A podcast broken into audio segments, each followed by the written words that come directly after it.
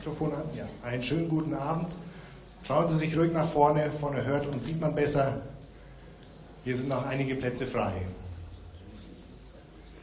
Ja, schönen guten Abend. Schön, dass Sie heute Abend hier in die FEG München Mitte gekommen sind. Ähm, viele sind aus dieser Gemeinde und die sind öfters hier am Donnerstagabend zur Bibelstunde. Ähm, vielleicht sind Sie aber auch zum ersten Mal hier. Und gerade Sie möchte ich dann besonders willkommen heißen heute Abend. Das Thema des heutigen Abends lautet Auferstanden, so wie auf diesen Einladungsflyern Auferstanden. Genauer gesagt geht es um die Auferstehung Jesu.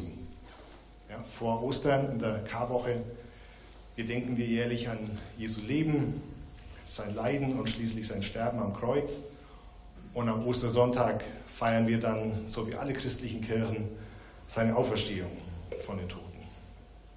Nun ist dieses Ereignis nicht erst gestern passiert, sodass man Zeugen fragen könnte, wie es denn war, ob das wirklich so gewesen ist. Nein, die Auferstehung ist gut 2000 Jahre her. Und damals wie heute gibt es Menschen, äh, die Zweifel daran haben, ob das wirklich so war.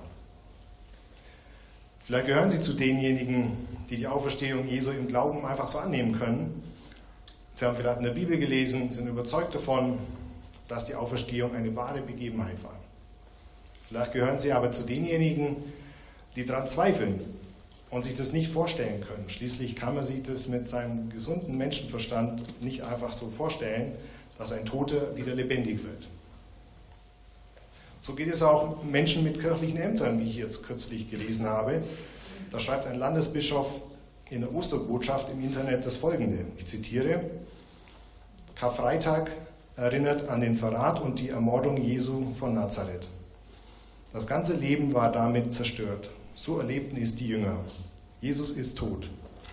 Jesus, der wusste, was Gott in Menschen zu finden und zu retten ist und, umkehrt, äh, und umgekehrt das Menschliche im Göttlichen. Jesus, der für das ganze Leben stand, für Fülle, Wahrheit und Gerechtigkeit, für Würde und Geheimnis. Ich zitiere weiter diesen Landesbischof. Aber die Weggefährten Jesu blieben und warteten. Sie hielten aus und durch. Irgendwann verkrochen sie sich nicht mehr in Angst, Einsamkeit und Ohnmacht. Ostern bedeutet, die Jünger und Jüngerinnen wechseln aus der Karfreitagserstarrung in Neugierde und in eine Forderung dem Leben gegenüber. Der Verrat am Leben, Menschenverachtung, Gewalt und Tod dürfen das letzte Wort nicht behalten. Jesus ist tot. Sein Leben verging wie jeder Menschenleib. Aber das, was ist in ihm göttlich war, seine Sache und Haltung, seine Leidenschaft und sein Einsatz fürs wahre Leben, das lebt. Immer neu wird es lebendig in allen, die ihm nachfolgen. In ihnen ersteht es auf zu neuem Leben. In uns steht es auf, wenn wir es wollen. Dieses Leben empfangen wir aus Jesu Händen und können es mit eigenen Händen weitergeben. Damals vor 2000 Jahren, ebenso wie heute. Ende des Zitats aus der Osterbotschaft eines Landesbischofs aus dem Internet. Ja, diese Darstellung ist natürlich nicht ohne Widerspruch und, und Korrektur geblieben, weil sie einfach allen biblischen äh, Berichten widerspricht. Aber was ist denn nun wahr? Blieb Jesus tot und verging wie jeder Menschenleib? Oder ist er wahrhaftig auferstanden? Und wo stehen Sie in diesem Spektrum an Meinungen und Überzeugungen. Das bringt uns jetzt zurück zum, zum Thema des heutigen Abends, der Auferstehung. Können wir heute noch Gründe für die Auferstehung Jesu finden und deren Wahrheitsgehalt prüfen? Ja, darüber wird äh, heute Thomas Giebel zu uns sprechen. Thomas Giebel ist in unserer Gemeinde Mitglied und äh, Dienstbereichsleiter für Evangelisation. Schon mal vielen Dank dafür. Und nach dem Vortrag besteht dann die Möglichkeit, noch Fragen zu stellen und ins Gespräch und Diskussion zu kommen hier oben, beziehungsweise danach dann mit Snacks und Getränken unten im Foyer. Herzliche Einladung an alle, da noch ein bisschen bei uns zu bleiben. So, und nun bitte ich den Thomas Giebel nach vorne.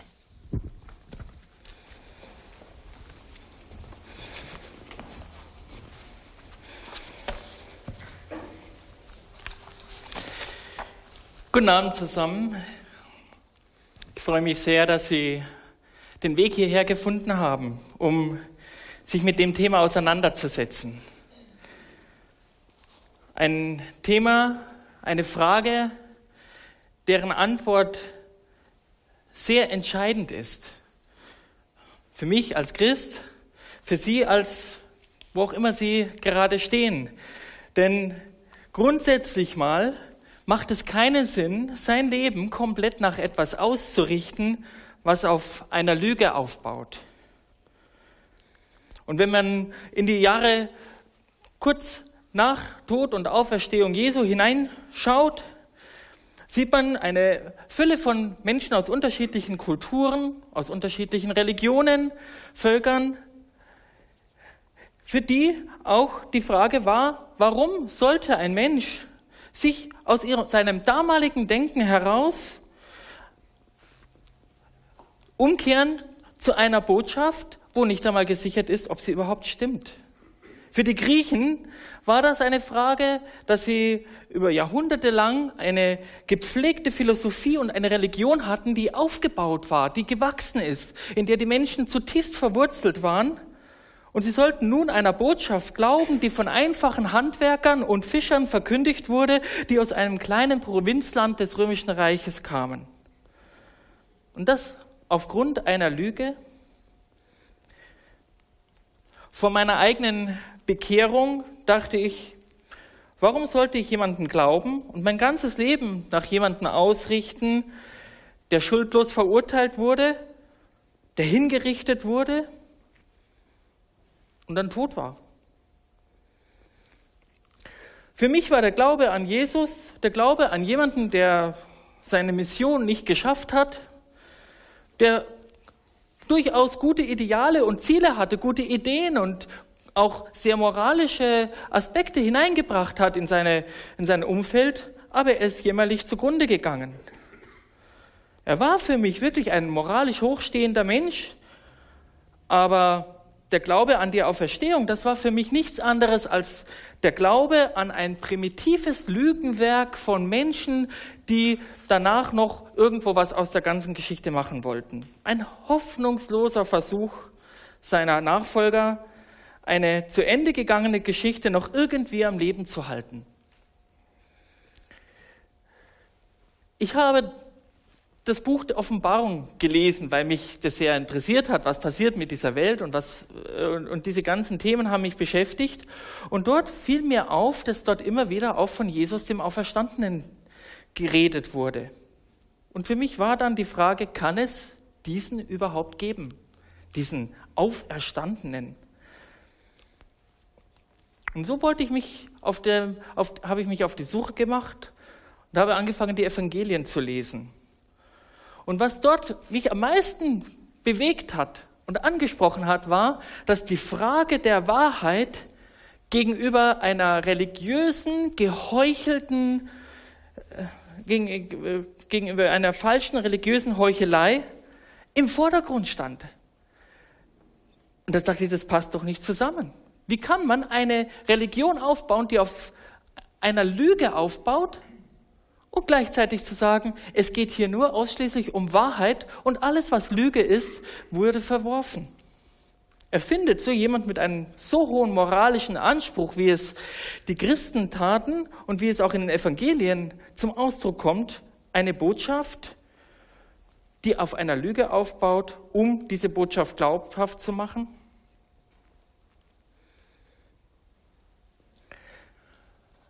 Um diese Fragen zu beantworten, ist es wichtig, sich mit der Echtheit der Auferstehung Jesu zu beschäftigen. Ich muss zugeben, ich habe mich dann aus anderen Gründen letztlich bekehrt, noch nicht, weil ich mich mit der Auferstehung so intensiv beschäftigt habe. Das habe ich erst danach getan. Aber grundsätzlich möchte ich die Aussage treffen, wenn die Auferstehung nicht wirklich stattgefunden hat, dann baut das ganze Christentum auf eine Lüge auf und dann ist der christliche Glaube nichts anderes als ein von Menschen produzierter Mythos. Ist Jesus aber wirklich von den Toten auferstanden? So sind nicht nur die Auferstehung an sich, der Glaube an die Auferstehung, sondern auch all seine ganzen Reden, all das, was er gesagt hat, was er getan hat, ernst zu nehmen. Und damit sind wir alle gefordert, auch Stellung zu beziehen. Und dazu gehören auch Aussagen, die Jesus getroffen hat, wie, ich bin die Auferstehung und das Leben. Wer an mich glaubt, der wird leben, auch wenn er stirbt. Das sind aber auch Aussagen, die Jesus gesagt hat, wie, denn so sehr hat Gott die Welt geliebt, dass er seinen eingeborenen Sohn gab, damit jeder, der an ihn glaubt, nicht verloren geht, sondern ewiges Leben hat. Wenn es eine Rettung von der Verlorenheit gibt, dann gibt es aber auch eine Verlorenheit. Das macht aber nur Sinn, wenn Jesus selber den Beweis erbringt, dass er auch wirklich das Recht hat, diesen Anspruch zu erheben, den er über sich selbst erhoben hat. Also ist die Frage nach der Auferstehung nicht nur irgendwo ein nettes Gedankenexperiment, sondern eine grundsätzliche Frage, die uns letztlich alle etwas angeht, weil sie ein Lebenskonzept bejaht oder verneint, was wir in der Bibel sehen, nämlich das Lebenskonzept, was über unseren eigenen Lebenshorizont hinausgeht. Ich möchte noch eins vorwegschicken. Auch die Schreiber des Neuen Testaments waren davon überzeugt, dass ihr ganzer Glaube davon abhing, ob die Auferstehung wirklich Realität ist oder nicht. Ich möchte aus einem Brief lesen, den der Apostel Paulus geschrieben hat, ungefähr 25, 26 Jahre nachdem Jesus gekreuzigt wurde und ähm, damit auch noch sehr viele Menschen auch lebten, die das mitbekommen haben. Er schreibt in dem ersten Korintherbrief, von dem auch sehr viele Historiker davon ausgehen, dass er wirklich authentisch ist. Das heißt, er ist wirklich von Paulus geschrieben worden und er stammt auch aus dieser Zeit. Und er schreibt dort in dem 15. Kapitel, wenn aber Christus nicht auferstanden ist, so ist unsere Verkündigung vergeblich. Vergeblich aber auch euer Glaube. Und ein wenig weiter heißt es, ist aber Christus nicht auferstanden, nicht auferweckt worden, so ist euer Glaube nichtig, so seid ihr noch in euren Sünden. Und es heißt weiter, nee, seid noch in euren Sünden, dann sind auch die in Christus Entschlafenen verloren. Wenn wir in diesem Leben auf Christus hoffen, allein in diesem Leben auf Christus hoffen, so sind wir die elendsten unter allen Menschen. Also es wurde nicht einmal gesagt, okay, es ist insgesamt schon mal eine gute Sache, wenn man glaubt. Es ist schon mal gut, ob das jetzt wirklich stimmt oder nicht, ist nicht so wichtig. Hauptsache, man hat irgendwo etwas, womit man sich zufrieden gibt. Nein, er sagt, wir sind die elendsten aller Menschen. Wenn unsere Hoffnung auf etwas beruht, was nicht wirklich der Wahrheit entspricht, ein massives Urteil, was er über sich gibt. Und am Ende dieses Abschnitts sagt er dann noch, wenn ich als Mensch in Ephesus mit wilden Tieren gekämpft habe, was nützt es mir, wenn Tote nicht auferweckt werden? Vielmehr, lasst uns essen und trinken, denn morgen sind wir tot. Das ist die Grundbotschaft, die hier einer der führendsten Missionare des damaligen ersten, der damaligen ersten Generation des Christentums gesagt hat. Wenn Jesus nicht auferstanden ist, dann ist es besser. Lass uns essen und trinken. Lass uns einfach das Leben leben und genießen, wie wir es gerade momentan können, denn morgen sind wir tot. Vor diese Alternative hat der Apostel Paulus damals die Leser seines Briefes gestellt, hatte gesagt, wenn die Auferstehung nicht stimmt, dann könnt ihr so leben. Also war es für die Griechen damals schon eine Herausforderung. Und es war eine wichtige Frage. Warum sollte man jetzt einem Theologen von den Juden glauben, mehr glauben als den großen und berühmten einheimischen griechischen Philosophen? Und warum sollten sie denen, die behaupten, es gäbe keine Auferstehung, keinen Glauben schenken? Der Glaube an Jesus bedeutete nicht nur für den Paulus, sondern auch für die meisten Christen, die sich damals zu Jesus bekannten, dass sie aus ihrem eigenen Kulturkreis herausgerissen wurden, dass sie verachtet waren, dass sie verfolgt wurden. Ja, viele mussten sogar dieses Bezeugen der Auferstehung mit ihrem eigenen Leben bezahlen. Nun, das Thema von heute ist, ob wir denn noch Gründe finden können dafür, dass die Auferstehung tatsächlich stattgefunden hat und wie können wir deren Wahrheitsgehalt prüfen. Dazu möchte ich vorwegschicken, wie geht man denn vor, wenn man historische Ereignisse überprüfen möchte? weiß nicht, wer von Ihnen den Kinofilm gesehen hat, der äh, um die Osterzeit herum lief, leider nicht in äh, sehr vielen Kinos, auferstanden. Ähm, und dort war das Thema eines römischen Tribuns, der sich auf den Weg gemacht hat, er sollte die Leiche Jesu finden, um endlich dieser Botschaft, dieser Jesus sei auferstanden, ein Ende zu bereiten. Wir können uns nicht auf den Weg machen, um die Leiche Jesu zu finden, weil wir würden wahrscheinlich, egal was passiert ist, nicht mehr fündig werden, außer vielleicht noch ein paar letzte Reste von Knochen und selbst die würden uns nicht viel helfen. Wir können auch keine Augenzeugen befragen, ob es denn jetzt so gewesen ist und wie das alles passiert ist. Um historisch Aussagen treffen zu können über das, was passiert ist, sind wir darauf angewiesen, Quellen ausfindig zu machen, sie zu prüfen und zu gucken, ob die mit dem Ereignis verbundenen und möglichen Auswirkungen einen Hinweis darauf geben, dass das, was geschrieben ist, tatsächlich auch stattgefunden hat. Es gibt sehr unterschiedliche Vorgehensweisen in der Forschung. Das eine ist die naturwissenschaftliche Forschung. Die sagt uns, wir prüfen die Dinge auf Wiederholbarkeit. Das heißt, kann man das Ganze nochmal wiederholen, was passiert ist, das Experiment? Auf die Überprüfbarkeit und die entsprechende Übereinstimmung mit bekannten Gesetzmäßigkeiten. Ich lasse etwas fallen und ich prüfe nach, fällt es runter. Das ist das Thema Schwerkraft. Und ich fall, lasse es nochmal runterfallen und gucke, ob es nochmal runterfällt. Historienforschung muss anders vorgehen. Natürlich hat man die Archäologie auch, Fundstücke, aber vor allem sind es die Plausibilität von Berichten, die, die uns zur Verfügung stehen. Und dort prüfen wir, inwieweit sie eine Nähe zu den Ereignissen haben. Das heißt, wie weit sind sie nah dran an dem, wo es wirklich passiert ist? Wie weit ist der Grad der Mythologisierung? Das heißt, wie viel sind da Dinge schon dazu erdichtet worden, noch ergänzt worden, um das Ganze auszuschmücken? Wie weit stimmen sie auch mit, den, mit anderen existierenden Aufzeichnungen überein?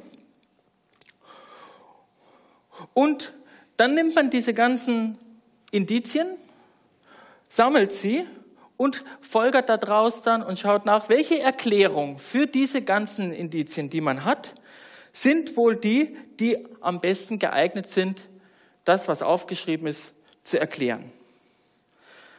Also in der Historienforschung kann ich nicht gucken, ob die Wiederholbarkeit stimmt oder ob es äh, in irgendeiner Weise äh, überprüfbar ist, ob das Ganze nochmal stattfindet. Ähm, ich denke, nach dem Prinzip, wenn ich forschen wollte, nach naturwissenschaftlichem Prinzip, ob Julius Caesar gelebt hat, dann würde ich sagen, werde ich wahrscheinlich relativ wenig Möglichkeiten haben. Ob jemals nochmal Julius Caesar geboren wird, aufwächst und nochmal römischer Kaiser wird, ich denke nicht, dass es ein wiederholbares Prinzip ist. Also kann man sehen, wir müssen einfach anders vorgehen, wenn wir die Geschichtlichkeit überprüfen wollen. Für historische Dokumente darf es auch keine Rolle spielen, ob die Autoren jetzt beeinflusst waren oder ob sie speziell Anhänger waren von der Person. Wenn wir uns jetzt Gedanken machen wollen und wir wollen etwas rausfinden über den babylonischen König Nebukadnezar, dann finden wir vielleicht irgendwelche Stelen. Das heißt, das waren ähm, meistens irgendwelche Säulen oder Monumente, die beschriftet waren, auf denen irgendwelche Ereignisse aufgeschrieben waren, die dieser König gemacht hat. Und ich glaube, dass die meisten von diesen Stelen, die sich Könige haben aufbauen lassen, nicht von ihren Feinden niedergeschrieben wurden, sondern möglichst von irgendwelchen Leuten, die Anhänger waren von diesem König. Und doch können wir anhand von solchen Funden durchaus Aussagen darüber machen, wer war dieser Nebukadnezar, wann lebte er, was hat er getan, was hat er gesagt und müssen aber dann auch noch beurteilen, inwieweit gab es da besondere Beschönigungen oder dass man bestimmte Dinge auch weggelassen hat. Aber in der historischen Forschung geht man erstmal von den Funden aus, von dem, was man hat an Schriften, an Dokumenten, führt sie zurück und prüft sie. Somit ist Historienforschung mehr eigentlich eine juristische Arbeit, in der man Indizien sammelt und diese untersucht. Also das vorhandene Material, was man hat, prüft und daraus dann einfach dann die entsprechenden Schlussfolgerungen zieht so wie ich auch bei einem Gerichtsprozess darauf angewiesen bin, von den verschiedenen Zeugenaussagen mir ein Bild zu machen, was ist denn jetzt wirklich damals passiert, ohne dass ich selber dabei war und mir selber ein Bild machen konnte, wie der Tathergang war. Was noch wichtig ist, ist, wenn wir uns mit diesen Indizien beschäftigen, müssen wir sehen, wir sind alle auch mit einer bestimmten Blickrichtung unterwegs. Das heißt, wenn wir die verschiedenen Indizien bewerten, dann hängt das nicht nur davon ab, von den Fakten, die wir überprüfen, sondern auch von dem Grundverständnis, das wir von der Wirklichkeit haben. Wenn jemand. Ein weißes Auto mit Gummersbacher Kennzeichen. Gehört das jemand hier? Das versperrt die Ausfahrt, da müsste jemand kurz rausfahren. Ah, super, danke. Ähm, wenn jemand es für grundsätzlich für möglich hält oder sagt, er hält es nicht für möglich, dass der Mensch überhaupt in der Lage wäre, eine Rakete zu bauen, mit der er es schaffen würde, zum Mond zu fliegen und dort auf dem Mond dann zu landen, dann wird er sich auch wahrscheinlich durch viele Indizien nicht so leicht davon überzeugen lassen. Als jemand, der sagt, natürlich, klar ist das möglich. Die Technik war damals auch schon so weit, gar kein Problem, das zu machen. Das heißt, die Indizien selber sind noch kein Beweis. Und wir alle laufen mit Voraussetzungen durch die Gegend, mit denen wir etwas denken, was wir für möglich halten oder was wir nicht für möglich halten. Aber wir müssen uns immer wieder dessen bewusst sein, dass ein solches Urteil von den Indizien auf einer eigenen persönlichen Vorentscheidung beruht. Wir entscheiden etwas vor, wo wir schon bestimmen, es passt in diese Welt, wie ich sie mir vorstelle, oder es passt nicht in diese Welt, wie ich sie mir vorstelle. Und abhängig davon müssen wir auch sehr unser eigenes Urteil über das, was wir an Indizien haben, überprüfen. Das heißt, wir kämpfen immer mit unserer eigenen Voreingenommenheit, wenn wir uns wirklich mit den Dingen beschäftigen. Ich möchte gleich auch sagen, dass sich mit den Indizien, über die ich jetzt dann auch sprechen werde, es sich nicht beweisen lässt, dass Jesus auferstanden ist. Aber ich möchte einen Weg zeigen, wie wir historisch die Grundlage der Verkündigung der Auferstehung prüfen können. Und zumindest das Urteil haben können, dass wir sagen, es ist nicht einfach leugnbar, ohne dass ich auch die Indizien, die Gründe, die es gibt, anzweifle und dafür auch entsprechende Gegenargumente aufbauen muss. Die Indizien, die ich vorstelle, sie sind nicht vollständig, und ich kann sie in diesem kurzen Zeitraum auch nicht vollumfänglich beschreiben. Es gibt noch einige Bücher, die liegen unten aus, da können Sie sich gerne danach auch bedienen, wo manches auch noch etwas ausführlicher beschrieben wird, auch noch mit mehr Quellenangaben. Ähm, man kann sich mit dem Thema sehr, sehr intensiv beschäftigen. Ähm,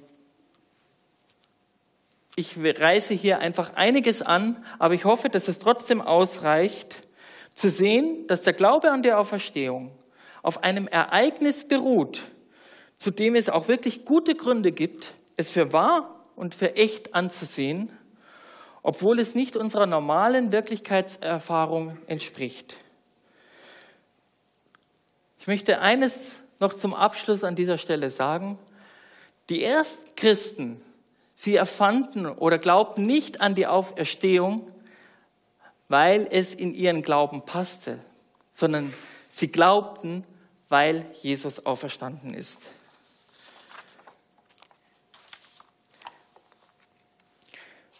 Ich komme nun zu den verschiedenen Gründen, die für eine Auferstehung Jesu sprechen. Ich hoffe, dass es genug Anhaltspunkte sind, die helfen zu verstehen, wie ich es gerade eben sagte, dass der Glaube eben nicht auf einer Lüge basiert und dass der Glaube an eine Auferstehung und an diesen Jesus von Nazareth nicht im luftleeren Raum hängt, sondern wirklich auf gute und gewichtige Gründe basiert, denen man noch weiter nachgehen kann. Der ersten Punkt, das ist das leere Grab. Und ich möchte dazu erst einmal auch eine, einen zentralen Text vorlesen, der uns etwas über diese Auferstehung beschreibt. Das Ganze steht im Markus-Evangelium, was allen Erkenntnissen her das älteste aufgeschriebene Evangelium ist. Und dort heißt es im letzten Kapitel, und als der Sabbat vorüber war, kauften Maria Magdalena und Maria, die Mutter des Jakobus und Salome, wohlriechende Gewürze, um hinzugehen und ihn zu salben, also ihn, Jesus.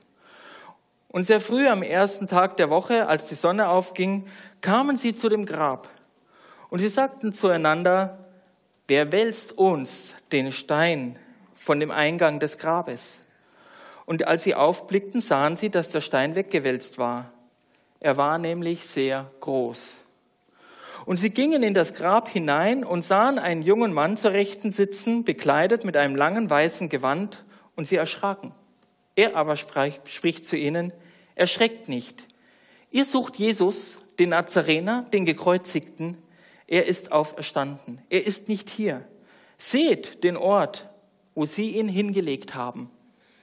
Und sie gingen, äh, aber geht hin, sagt seinen Jüngern und dem Petrus, dass er euch nach Galiläa vorangeht. Dort werdet ihr ihn sehen, so wie er es euch gesagt hat.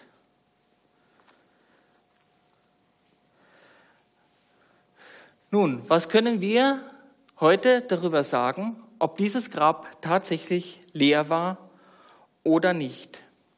Zum einen ist mal die grundsätzliche Frage, ja, war Jesus tatsächlich tot? Ich möchte jetzt heute im Rahmen von dem Vortrag nicht so stark über die Begründungen eingehen, was können wir wissen, ob Jesus überhaupt existiert hat. Das wäre ein eigener Vortrag. Verzeihen Sie es mir, dass ich das heute einfach nicht näher ausführe, aber es gibt unten auch Bücher zu dem Thema oder Sie können mich auch danach gerne fragen. Gut, was können wir sagen darüber, ob Jesus überhaupt gestorben ist? Zum einen gibt es auch Angaben, die außerhalb den biblischen Schriften herstehen, die etwas von diesem Jesus von Nazareth und seinem Tod auch aussagen. Es gibt einen Kirchengeschichtler, der hieß Tertullian. Er lebte ungefähr etwas mehr als 150 nach Christus. Und er schrieb, die Lehrer und Vornehmen der Juden waren aber gegen seine Lehren, durch welche sie widerlegt wurden, so erbittert, am meisten deswegen, weil sich eine sehr große Menge von ihnen weg ihm zuwandte, dass sie ihn zuletzt dem Pontius Pilatus, damaligen Prokurator Syriens, von römischer Seite überlieferten und durch das Ungestüm ihrer Stimmen von ihm erzwangen, dass er ihnen zur Kreuzigung ausgeliefert wurde. Etwas später in diesem Abtext schreibt er, Dies alles hat Pilatus, selbst schon in seinem Innersten ein Christ, dem damaligen Kaiser Tiberius über Christus gemeldet. So, wir lesen hier etwas von einer Person, Pontius Pilatus, was wir auch in der Bibel lesen, dass er derjenige war, der Jesus Christus verurteilt hat und der ihn zur Kreuzigung freigegeben hat. Und Tertullian schreibt 150 Jahre nach Christus oder etwas später noch wahrscheinlich, also ungefähr 150 Jahre nach der Kreuzigung Jesu, dass dieser Bericht von Pontius Pilatus an den Kaiser Tiberius damals übergeben wurde. Das bestätigt auch ein anderer Autor, Justin der Märtyrer, der auch etwas später als 100 nach Christus lebte ähm, und äh, auch mit viel Kritik unterwegs war, äh, also mit viel Kritik konfrontiert war gegenüber dem Christentum und er sagte, all diese, der, der gesamte Gerichtsprozess, der damals abgelaufen ist, wo Jesus verurteilt worden ist und bis hin zur Vollstreckung des Urteils wurde von Pontius Pilatus aufgeschrieben und damals dem Kaiser übergeben. Und in Rom wurden die gesamten Gerichtsakten von allen äh, damaligen Gerichtsprozessen, die im römischen Reich geführt worden sind, sorgfältig aufbewahrt, sodass jeder, der damals die Möglichkeit gehabt hat, von damals die Möglichkeit gehabt hat, sich dem wirklich nachzugehen und zu sagen, ist das wirklich gewesen? Also selbst 100 Jahre nach der Kreuzigung Jesu war es noch möglich nachzuprüfen, ob dieser Prozess tatsächlich stattgefunden hat und Jesus von Christ, Jesus Christus verurteilt wurde von Pontius Pilatus und dass das Urteil vollstreckt worden ist. Das wird auch von Tacitus bestätigt. Tacitus war ein römischer Historiker, er war kein Christ. Im Gegenteil, Tacitus schrieb sehr lästerlich. Tacitus hat äh, geschrieben, ähm, auch äh, ja, ähm, den, den, den Brand Roms, der unter Nero angelegt war, und hatte sehr stark auch gefördert, dass das Gerücht in die Wege geleitet wurde, dass die Christen es waren, die Rom angezündet haben. Und er benennt sie und er erklärt, warum nennt man sie Christen, weil sie an einen Christus glauben, der, wie es dem Tiberius bezeugt wurde, von Pontius Pilatus verurteilt und gekreuzigt worden ist. Also wir sehen, dass es hier verschiedene Schreiber gab, die einfach schon deutlich gemacht haben, ja, dieser Verurteilungsprozess von diesem Jesus von Nazareth, der ist tatsächlich hat tatsächlich stattgefunden. Auch Josephus Flavius, ein jüdischer äh, Historiker, auch kein Christ, der in erster Linie den Römern auch die jüdische Geschichte und die Zusammenhänge auch des, der jüdischen äh, Ereignisse berichtet hat, war sozusagen so ein bisschen die, die Zeitung des wenn die Römer wissen wollten, was ist denn alles so in unseren Provinzen passiert, dann hat Josephus Flavius berichtet, was in der Provinz Judäa und Galiläa so alles passiert ist. Und er schreibt, um diese Zeit lebte Jesus, ein weiser Mensch, wenn man ihn überhaupt einen Menschen nennen darf. Er war nämlich der Vollbringer ganz unglaublicher Taten und der Lehrer aller Menschen, die mit Freuden die Wahrheit aufnahmen. So zog er viele Juden und auch viele Heiden an sich, er war der Christus. Und obgleich ihn Pilatus auf Betreiben der Vornehmsten unseres Volkes zum Kreuzestod verurteilte, wurden doch seine früheren Anhänger ihm nicht untreu, denn er erschien ihnen am dritten Tag wieder lebend, wie Gott gesandte Propheten dies und tausend andere wunderbare Dinge vor ihm vorher verkündigt hatten. Und noch bis auf diesen heutigen Tag besteht das Volk der Christen, die sich nach ihm nennen.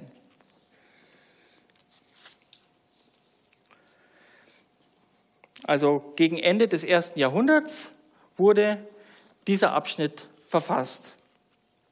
Also knapp 70 Jahre nach dem Tod und der verkündigten Auferstehung Jesu.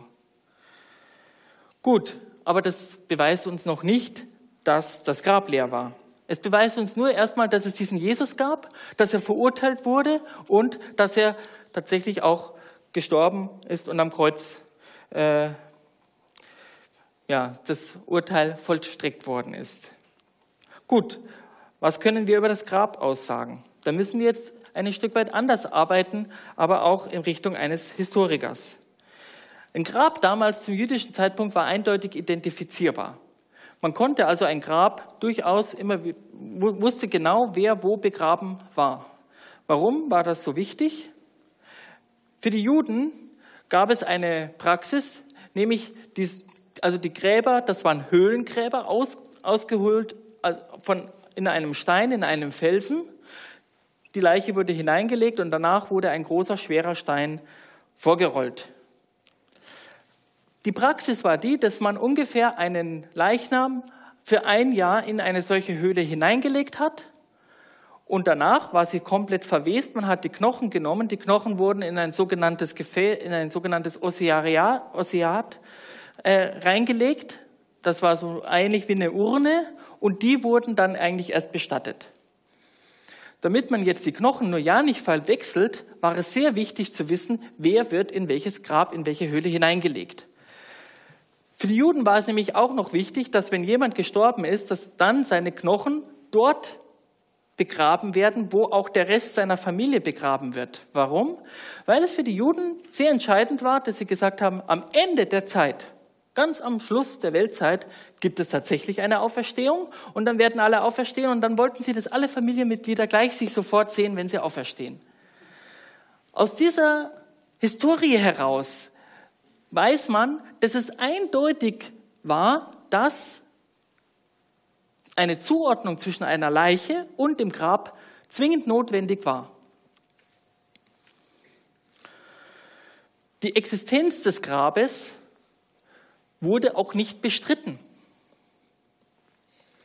Denn wir lesen in Matthäus Evangelium, Dort heißt es am Ende, und da gibt es einfach ein interessanter Aspekt, äh, während sie aber hingingen, siehe, da kamen etliche von der Wache in die Stadt und verkündeten den oberen Priestern alles, was geschehen war, nämlich dass Jesus verschwunden war, das Grab war offen, die Leiche war weg. Diese versammelten sich samt den Ältesten und nachdem sie Rat gehalten hatten, gaben sie den Kriegsknechten Geld genug und sprachen, sagt, seine Jünger sind bei Nacht gekommen und haben ihn gestohlen, während wir schliefen.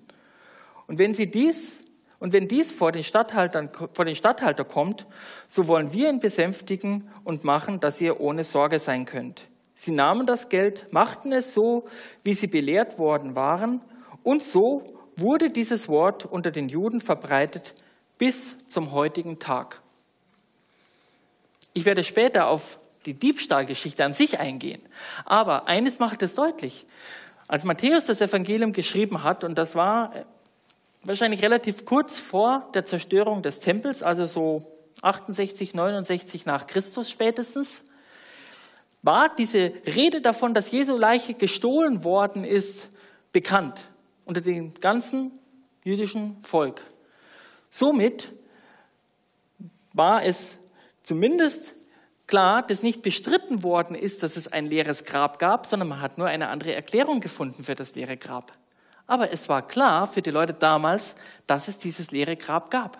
Und das war ein Beleg dafür, dass es nicht einfach nur eine Idee war, dass es irgendwo ein leeres Grab gab, sondern dass es wirklich für die Leute klar war, sie waren damit konfrontiert und diese Geschichte, dass der Leichnam gestohlen worden ist, war damit eine Bestätigung dafür, dass das Grab leer war. Also der Diebstahl war kein Beweis dafür, dass Jesus auferstanden ist, aber er war ein Beweis dafür, dass es ein leeres Grab gewesen damals existiert haben muss, von dem alle wussten, es war das Grab, in das der Leichnam von Jesus hineingelegt worden ist. Das Grab muss auch aus anderen Gründen noch leer gewesen sein, denn wenn das Grab zu gewesen wäre, dann hätten die Jünger erzählen können, was sie wollten, dass Jesus auferstanden wäre. Alle hätten gesagt, ja, der liegt doch noch da drinnen. Wenn sie das verneint hätten, hätten gesagt, ja, wir haben ihn aber trotzdem gesehen, dann wäre es ein leichtes gewesen für all die Gegner, die ja versucht haben, das Christentum zu widerlegen, zu sagen, komm, wir rollen mal den Stein weg und schauen mal, was da drinnen liegt oder wer da drinnen liegt.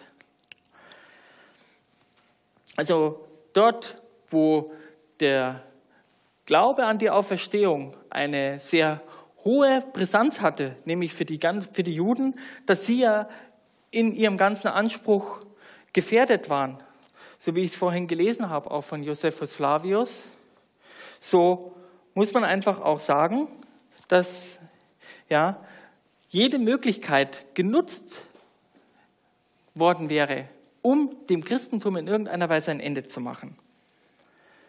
Und wenn man dann aufgemacht hätte und man hätte vielleicht auch nur die Gemeinde gesehen, dann hätten die Jünger erstmal erklären müssen, dass es nicht die Gemeinde von Jesus sind. Es gab auch keine Möglichkeit, oder man hat zumindest keine Leiche finden können. Es war einfach eine, ein leeres Grab.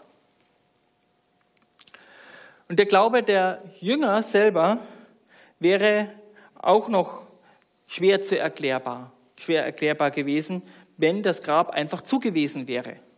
Und ähm, ja, was hätte sie dann veranlasst zu glauben, dass Jesus auferstanden ist? Ein nächster Grund dafür, dass das Grab leer gewesen sein muss, ist, dass bezeugt wird, dass Josef von Arimathea derjenige war, der sein Grab angeboten hat, damit Jesus dort hineingelegt wird. Nun, Jesus von Arimathea war nicht irgendjemand, sondern er war ein Mitglied des Hohen Rates. Das heißt eigentlich ein Mitglied der Rechtsversammlung, die Jesus verurteilt hat. Der Hohen Rat bestand aus ungefähr 70 Mitgliedern, die alle hohe, angesehene geistliche Leute waren äh, im, im jüdischen Kontext. Und damit war er der größte Feind Jesu. Sie wollten in erster Linie, dass Jesus beiseite geschafft wird. Wäre jetzt Josef von Arimathea, der einer der wenigen Anhänger von Jesus waren innerhalb des Hohen Rates, erfunden gewesen. Und sie hätten gesagt, oh, das war, sie hätten das niedergeschrieben, da ist einer vom Hohen Rat, der hat das Grab gegeben. Dann hätten die sofort sagen können, hm, den kennen wir nicht. Josef von Arimathea, so eine Person hat bei uns nicht existiert im Hohen Rat. Und sie hätten die ganze Botschaft des, des Evangeliums von Jesus Christus einfach mit einem billigen Argument, mit einem leichten Argument wegpusten können. Sie hätten auch, wenn, wenn dieser Josef von Arimathea nicht sein Grab hergegeben hätte und wenn er kein Anhänger von Jesus gewesen wäre, dann hätte er auch aufstehen können und sagen können, nee, mein Grab, das ist noch leer, das gehört mir noch, da liegt kein Jesus drin. Also, dass hier jemand vom Hohen, als Mitglied des Hohen Rates, als derjenige, der sein Grab hergegeben hat, dessen Grab äh, geöffnet wurde, Jesus wurde hineingelegt, es wurde geschlossen und es wurde versiegelt, dass all das äh, erfunden wäre, wäre ein leichtes gewesen, dieser Botschaft wirklich ein Ende zu bereiten. Das nächste war das Grab selber. So ein Grab hatte einen Stein, der vor das Grab gerollt worden ist, der ungefähr 2000 Tonnen wog. Also so zwei PKWs. Zwei, äh, 2000 Kilo meinst du? Äh, 2000 Kilo, ja. Zwei Tonnen. Danke. Ähm, also zwei Autos. Ähm, die römischen Wachen wurden so organisiert, dass sie sich ähm, abgewechselt haben. Man weiß nicht genau, wie groß die Schar war, aber das Normale war das, dass es ein Wachposten war von vier Leuten, die sich alle zwei Stunden abgewechselt haben, die dann einer Wache gehalten hat in einem Wachzustand und die anderen haben in einem etwas Ruhezustand die Zeit verbracht. Und so hat man sich im Prinzip die ganze Zeit abgewechselt. Wenn man jetzt drüber nachdenkt und sagt, man könnte ja irgendwo versucht haben, während die Wachen vielleicht tatsächlich eingeschlafen sind, irgendwo diesen Leichnam zu wecken, dann muss man sich erstmal überlegen, es waren top ausgebildete Soldaten. Es waren auf der anderen Seite, wussten sie um die Brisanz, weil es klar war, dieser Jesus, das darf nicht rauskommen, dass der in irgendeiner Weise diese Geschichte nach außen dringt, dass Jesus auferstanden ist. Und das andere wäre das, um so einen Stein wegzuräumen. Ich weiß nicht, ob der Schlaf eines Wachpostens so fest und so tief sein konnte, dass dieses Gerumpel tatsächlich die Wachposten nicht aufgeschreckt hätte.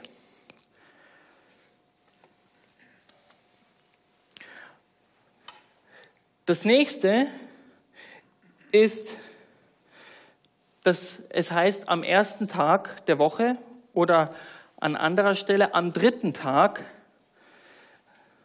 ist Jesus auferstanden.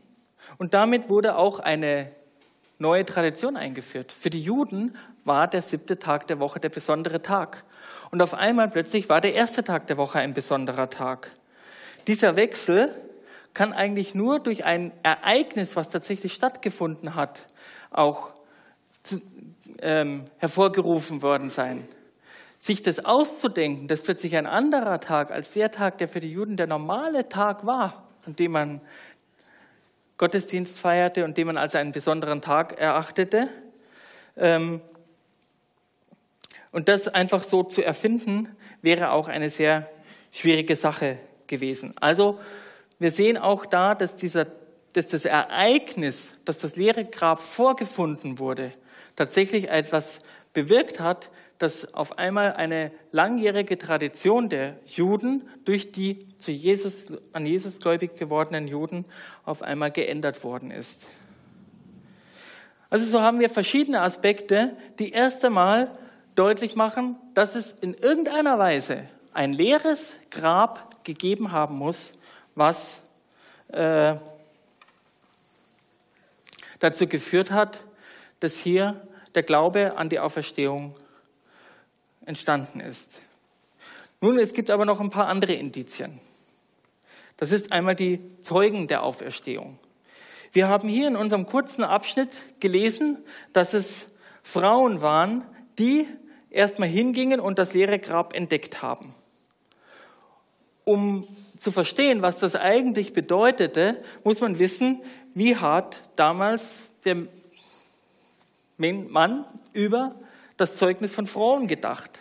Und das hat nichts mit Alten Testament zu tun, sondern wirklich nur mit einer geschichtlichen Tradition oder kulturellen Geschichte im, äh, in der Zeit Jesu bei den Juden, aber auch bei den Griechen, ähm, dass Frauen einfach nicht als glaubwürdige Zeugen in Rechtssachen galten. Das Zeugnis von Frauen, die behaupten, etwas ist passiert, war so gut wie gar nicht. Und man hat sogar einen Text gefunden von einem Juden, der einmal gesagt hat, entschuldigt, das ist ein Zitat, das ist nicht von mir. Das Gegenteil von dem zu behaupten, was eine Frau behauptet, dass sie es gesehen hat, ist immer noch näher an der Wahrheit als das, was die Frau behauptet.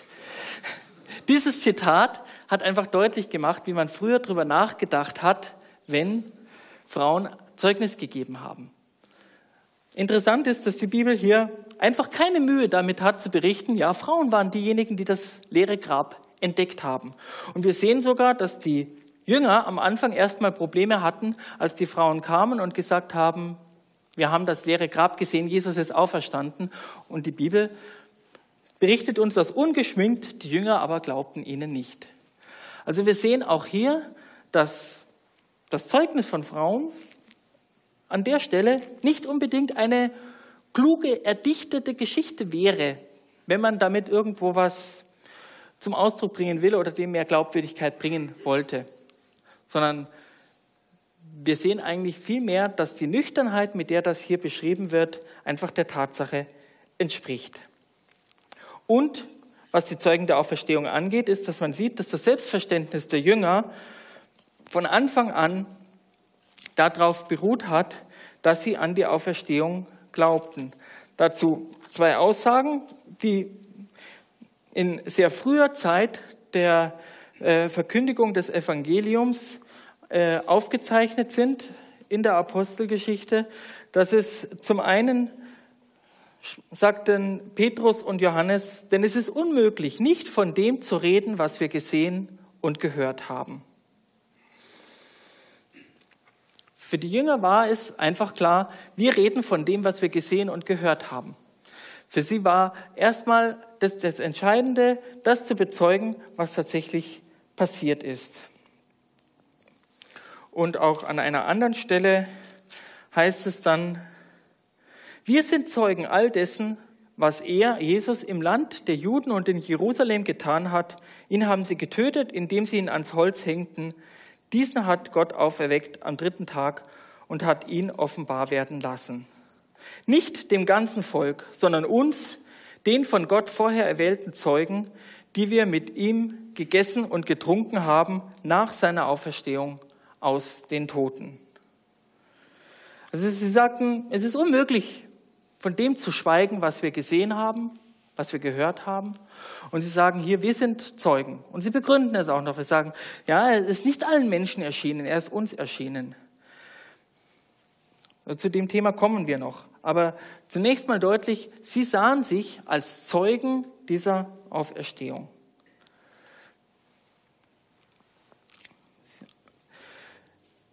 Das nächste sind die Berichte von Erscheinungen. Und ich komme nochmal zurück auf den Text von Paulus im ersten Korintherbrief. Dort schreibt er auch, denn ich habe euch zuallererst das überliefert, was ich auch empfangen habe, nämlich dass Christus für unsere Sünden gestorben ist nach den Schriften und dass er begraben worden ist und dass er auferstanden ist am dritten Tag nach den Schriften und dass er dem Kephas erschienen ist, danach den Zwölfen. Danach ist er mehr als 500 Brüdern auf einmal erschienen, von denen die meisten noch leben, etliche aber auch entschlafen sind. Danach erschien er dem Jakobus, hierauf sämtlichen Aposteln. Zuletzt aber von allen erschien er auch mir, der ich gleichsam eine unzeitige Geburt bin. Denn ich bin der geringste von den Aposteln, der ich nicht wert bin, ein Apostel zu heißen, weil ich die Gemeinde Gottes verfolgt habe. So, er schreibt hier, dass er etwas damals den Korinthern äh, überliefert hat, was er selber empfangen hat. Das heißt, dieses kurze Abschnitt, den ich jetzt gelesen habe, bis auf die letzte Ergänzung, wo Paulus von sich selbst redet, ähm, ist auch in einem Schreibstil geschrieben im Griechischen, dass man merkt, es muss eine Art Glaubensbekenntnis der frühen christlichen Gemeinde gewesen sein, das er hier vorträgt. So dass man sagen kann, ja, sehr früh schon gab es dieses Glaubensbekenntnis, dass Christus gestorben ist nach den Schriften, dass er begraben worden ist und auferstanden ist nach den Schriften und dass er eben den hier erwähnten Personen erschienen ist. Somit wird bezeugt, dass verschiedene Menschen, auch Gruppen von Menschen an verschiedenen Orten auch äh, eine Erscheinungen hatten von Jesus. Wenn wir die Evangelien nachschauen, dann sehen wir, dass die Erscheinungen einmal in Jerusalem waren, aber auf der anderen Seite auch in Galiläa. Und interessant ist hier an der Stelle, dass er von 500 Menschen spricht, denen er auf einmal erschienen ist, von denen die meisten noch leben. Und für die damalige Zeit war das letztlich ein Punkt, wo er gesagt hat, hier, da gibt es noch welche. Wenn ihr wirklich Zweifel habt daran, ob das wirklich passiert ist, ihr könnt da hingehen. Ihr könnt nach Jerusalem gehen. Ihr könnt nach Galiläa gehen. Macht diese 500 Leute ausfindig und fragt sie. Sie können noch befragt werden. Sie leben noch. Oder ein Großteil davon zumindest. Paulus setzt hier alles auf eine Karte. Er sagt danach, wenn, der, wenn die Auferstehung nicht stimmt, dann ist der Glaube umsonst und dann sind wir die elendsten von allen Menschen. Aber hier gibt es auch noch welche, ihr könnt es nachprüfen. Und wir müssen es sehen, wir können es nicht mehr machen, aber wir können sehen, wie wirklich damals es eine Möglichkeit war für jeden Skeptiker, der gewollt hat, der Sache wirklich auf den Grund zu gehen. Er redet hier auch von Jakobus. Nun, das war nicht der Apostel ähm, Jakobus, der mit, mit den anderen zwölf Jüngern zusammen mit Jesus gelebt hat, sondern, wie wir auch aus anderen Schriften heraussehen, der damals noch ungläubige Halbbruder von Jesus. Also er war ein Sohn von Josef und Maria. Und wir sehen auch in den Evangelien, dass Jakobus durchaus erstmal ein sehr starker Skeptiker war. Ich glaube, das würde uns allen so gehen, wenn wir einen Halbbruder hätten, der plötzlich behaupten würde, er wäre Gott. Sie haben gesagt, was, was spielst du dich auf? Was bist du Besseres als wir? Und ähm, interessant ist eben, dass dieser Jakobus später erwähnt wird, dass er auch ein Nachfolger Jesu wurde, nach dem Tod und der Auferstehung Jesu. Auch Josephus Flavius schreibt das. Es ist zwar in manchen Punkten nicht ganz eindeutig, ob er das selber wirklich geschrieben hat, aber es ist zumindest an der Stelle erwähnt, dass eben Jakobus auch dann aufgrund seines Zeugnisses als Christ verurteilt und auch äh, ähm, getötet worden ist. Und Paulus, der ein fanatischer Verfolger der Christen war, was auch bekannt war damals in den äh, Jahren danach, wo Paulus den Ruf hatte, ja, das ist der, der umherging und der versucht hat, die Christen zu töten, wo auch immer er konnte und sie gefangen zu nehmen und sie davon abzuschrecken, Christus, an Christus zu glauben. Und er sagt, dass er durch die Erscheinung Jesu zum Glauben gekommen ist. Nun ist die Frage, was diese Erscheinungen und diese Visionen wirklich alles beinhalten. Ähm, zum einen ist es so, dass alle Erscheinungen, die uns berichtet werden in der Bibel, äh, Erscheinungen sind, die eine physische Natur, äh, eine, eine, die physischer Natur sind. Das heißt, ähm, dass sie nicht nur einfach irgendwo eine Vision hatten, sondern tatsächlich einen äh, Auferstandenen vor sich hatten, der leibliche Eigenschaften hatte, wie sie zum Beispiel auch bezeugt haben, wir haben mit ihm gegessen und getrunken, während er nach der Auferstehung noch bei uns war und mit uns zusammen war. Sie haben ihn noch gehört. Er hat ihnen noch Dinge erklärt. Er hat ihnen geholfen, das Alte Testament plötzlich aus dem Blickpunkt seines Lebens und seiner, seines Todes und seiner Auferstehung zu verstehen. All das wurde bezeugt. Eine physische Auferstehung hatte auch das Problem, dass sie weder von Juden noch von Griechen wirklich akzeptiert wurde. Das heißt, auch die Juden hätten vielleicht es noch gesehen, dass Jesus irgendwo als Vision oder so ihnen vielleicht nochmal erschienen wäre und hätten nie weniger ein Problem damit gehabt, die Lehre dann der Christen zu akzeptieren. Und äh, auch die Griechen hatten, hätten kein Problem gehabt, wenn Jesus irgendwo als Geist rumgeschwirrt wäre. Aber ihn zu bezeugen, dass er physisch auferstanden ist, dass es eine leibliche Auferstehung ist, auch wenn sein Leib anderer Natur war, das wäre für beide ein Anstoß. Somit wären erdichtete Berichte der Erscheinung eigentlich auch nicht gut gewesen, weil sie letztlich nicht dazu beigetragen hätten, die Botschaft glaubhafter zu machen, sondern im Gegenteil, sie machten eigentlich dadurch die Botschaft unglaubwürdiger für das damalige Umfeld, sowohl für die Juden als auch für die griechisch-römische Kultur. Wenn wir also sagen, dass Jesus nicht physisch auferstanden ist, sondern irgendwo nur visionär, irgendwelche Bilder, die die Menschen irgendwo im Kopf hatten, dann müssen wir sagen, hat das nicht historische Gründe,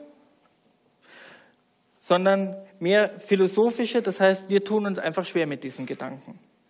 Ich werde auch danach noch ein paar Punkte nennen, wie man versucht, es trotzdem zu erklären und was man darauf auch sagen kann. Aber wir sehen, die Berichte der Erscheinungen machen deutlich, es war einmal nachprüfbar, man konnte mit den Augenzeugen reden und es geht um physische Erscheinungen. Gut, wir haben also das leere Grab, wir haben die Zeugen der Auferstehung, wir haben die Berichte der Erscheinungen und jetzt äh, möchte ich noch darauf eingehen, wie sind denn die Evangelien überhaupt beschrieben? Und da sieht man auch, dass die Sachlichkeit und auch die Nüchternheit der Berichterstattung durchaus davon Zeugnis gibt, dass es nicht darum geht, hier eine riesen tolle neue Story zum Ausdruck zu bringen. Ich lese aus dem Lukas-Evangelium, um zu sehen, wie die Menschen damals gedacht haben. Lukas war kein Apostel, er war nicht jemand, der jetzt schon von Anfang an mit Jesus zusammen ging. Er kam irgendwann später zum Glauben und er schreibt und beginnt sein Evangelium, nachdem viele es unternommen haben, einen Bericht über die Tatsachen abzufassen, die unter uns völlig erwiesen sind, wie sie uns diejenigen überliefert haben, die von Anfang an Augenzeugen und Diener des Wortes gewesen sind, so schien es auch mir gut, der ich allem von Anfang an genau nachgegangen bin, es dir der Reihe nach zu beschreiben, vortrefflichster Theophilus, damit du die Gewissheit der Dinge erkennst, in denen du unterrichtet worden bist. Also wir sehen hier aus dem heraus auf der einen Seite, es haben viele unternommen, einen Bericht über die Tatsachen abzufassen, die unter uns als völlig erwiesen sind. Diesen Satz, wenn er den geschrieben hätte und es hätte das nicht alles gegeben, wiederum hätten die ganzen Gegner ein leichtes gehabt, das alles zu widerlegen. Wir müssen hier sehen, wir haben nicht mehr viele Dokumente von dem, was über Jesus beschrieben ist. Wir haben die Bibel, die vier Evangelien, wir haben ein paar außerbiblische Elemente, die aber letztlich mehr das beschreiben, was die Christen geglaubt haben. Aber es muss trotzdem noch eine Vielzahl von Schriften damals gegeben haben, die das durchaus noch viel mehr untermauert haben, was alles passiert ist. Und er sagte, die unter uns völlig erwiesen sind.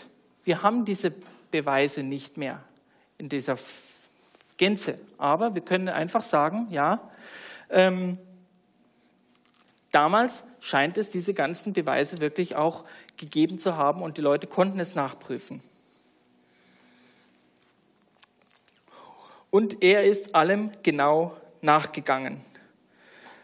Also es war überprüfbar. Zur damaligen Zeit, und Lukas weiß man nicht genau, aber muss ungefähr so ähm, 50, 60 nach Christus ungefähr dieses Evangelium geschrieben haben.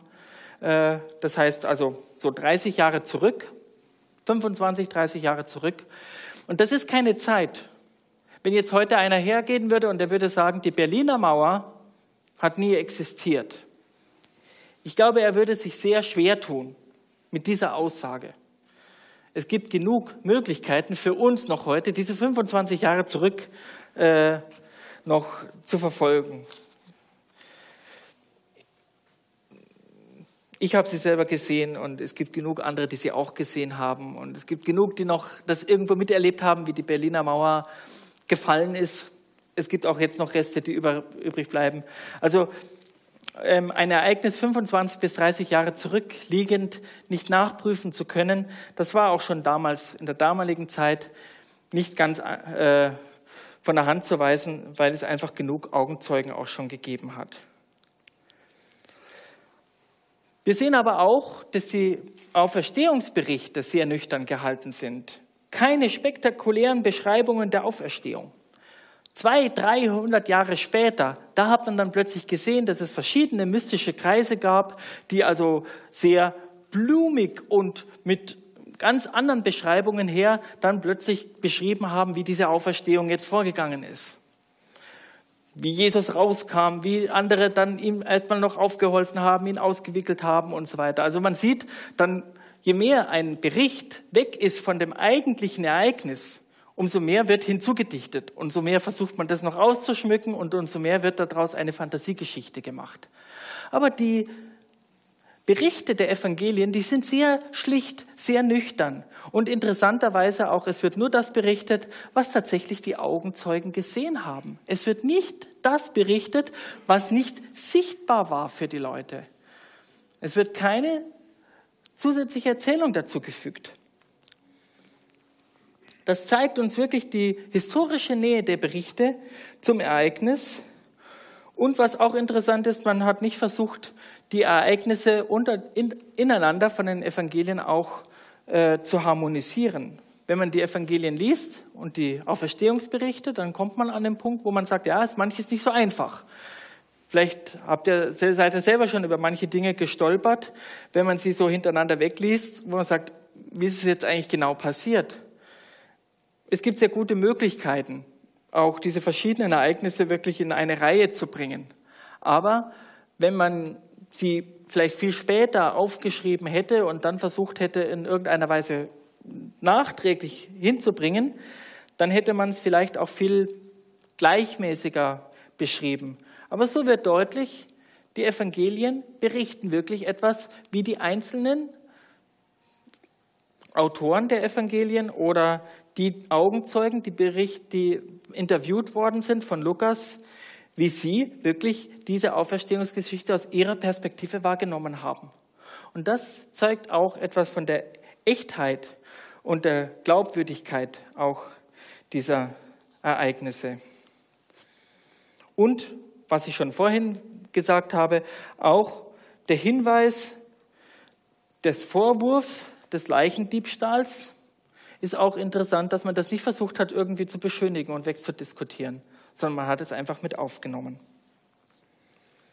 Also die Sachlichkeit und die Nüchternheit der Berichterstattung, wie man vorgegangen ist mit dem Ganzen, zeugen auch davon, dass die Christen damals überzeugt waren, dass es wirklich sich um eine Tatsache handelt und dass sie nicht versucht haben, hier irgendwo eine tolle Geschichte zu entwickeln. Als nächstes haben wir noch die zeitliche Nähe der ersten Glaubensbekenntnisse zu diesem Ereignis. Der Glaube an die Auferstehung war unmittelbar mit Beginn der Verkündigung des Evangeliums Zentrum der Botschaft. Es war nicht etwas, was sich erst mit den Jahren entwickelt hat, was man erst mal später irgendwo noch dazugefügt hat, wo man gemerkt hat, oh, wir müssen noch was tun, damit mehr Leute dran glauben. Nein, es war von Anfang an Zentrum. Wir haben schon gesehen, das Zitat von Paulus, ein frühes Glaubensbekenntnis der Gemeinde, was auch die Auferstehung zum Zentrum hat. Und wenn wir auch die Berichte der Apostelgeschichte sehen, wo auch sehr viel Geschichtliches mit drinnen äh, äh, aufgenommen ist, sieht man, dass der Hauptkonflikt, der, die Verkündigung der Auferstehung Jesu war, den die ersten Christen mit den Juden und mit den Griechen hatten. Also, dass die Auferstehung passiert ist, war von Anfang an für die Christen klar. Die Einzigartigkeit der Auferstehung. Auch da haben wir einen Punkt.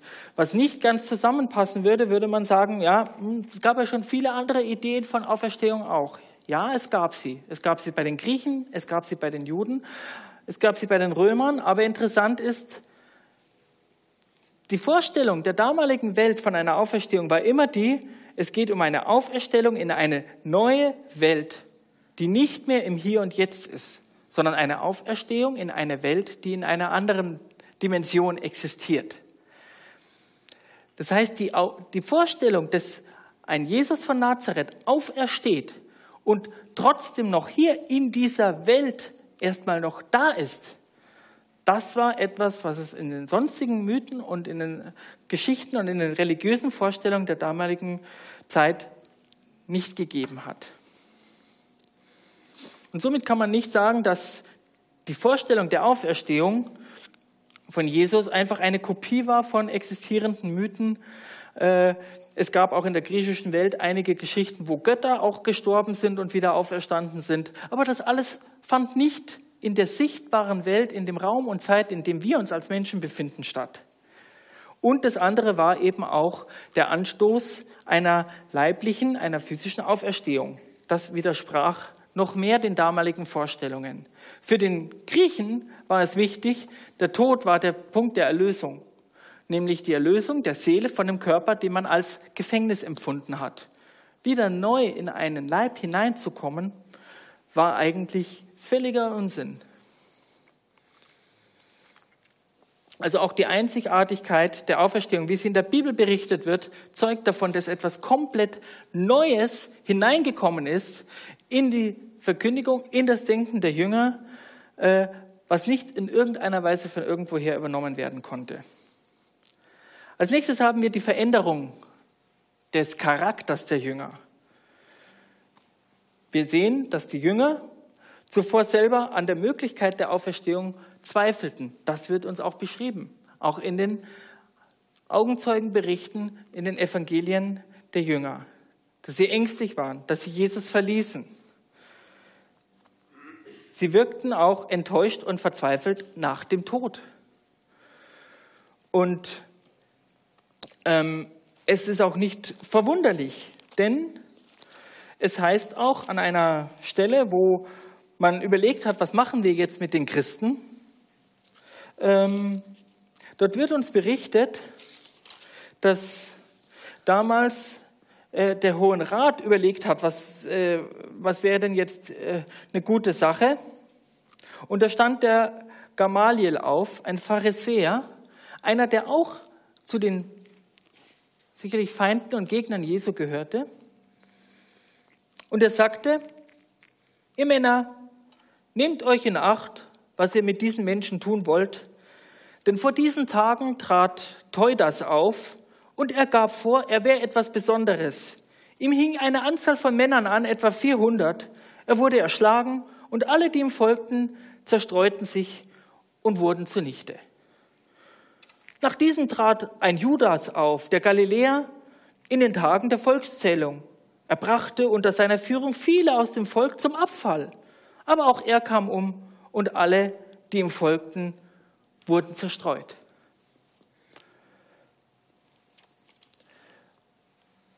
Aus anderen außerbiblischen Berichten geht hervor, dass es zu der Zeit Jesu oder ein paar Jahre davor, ein paar Jahre danach,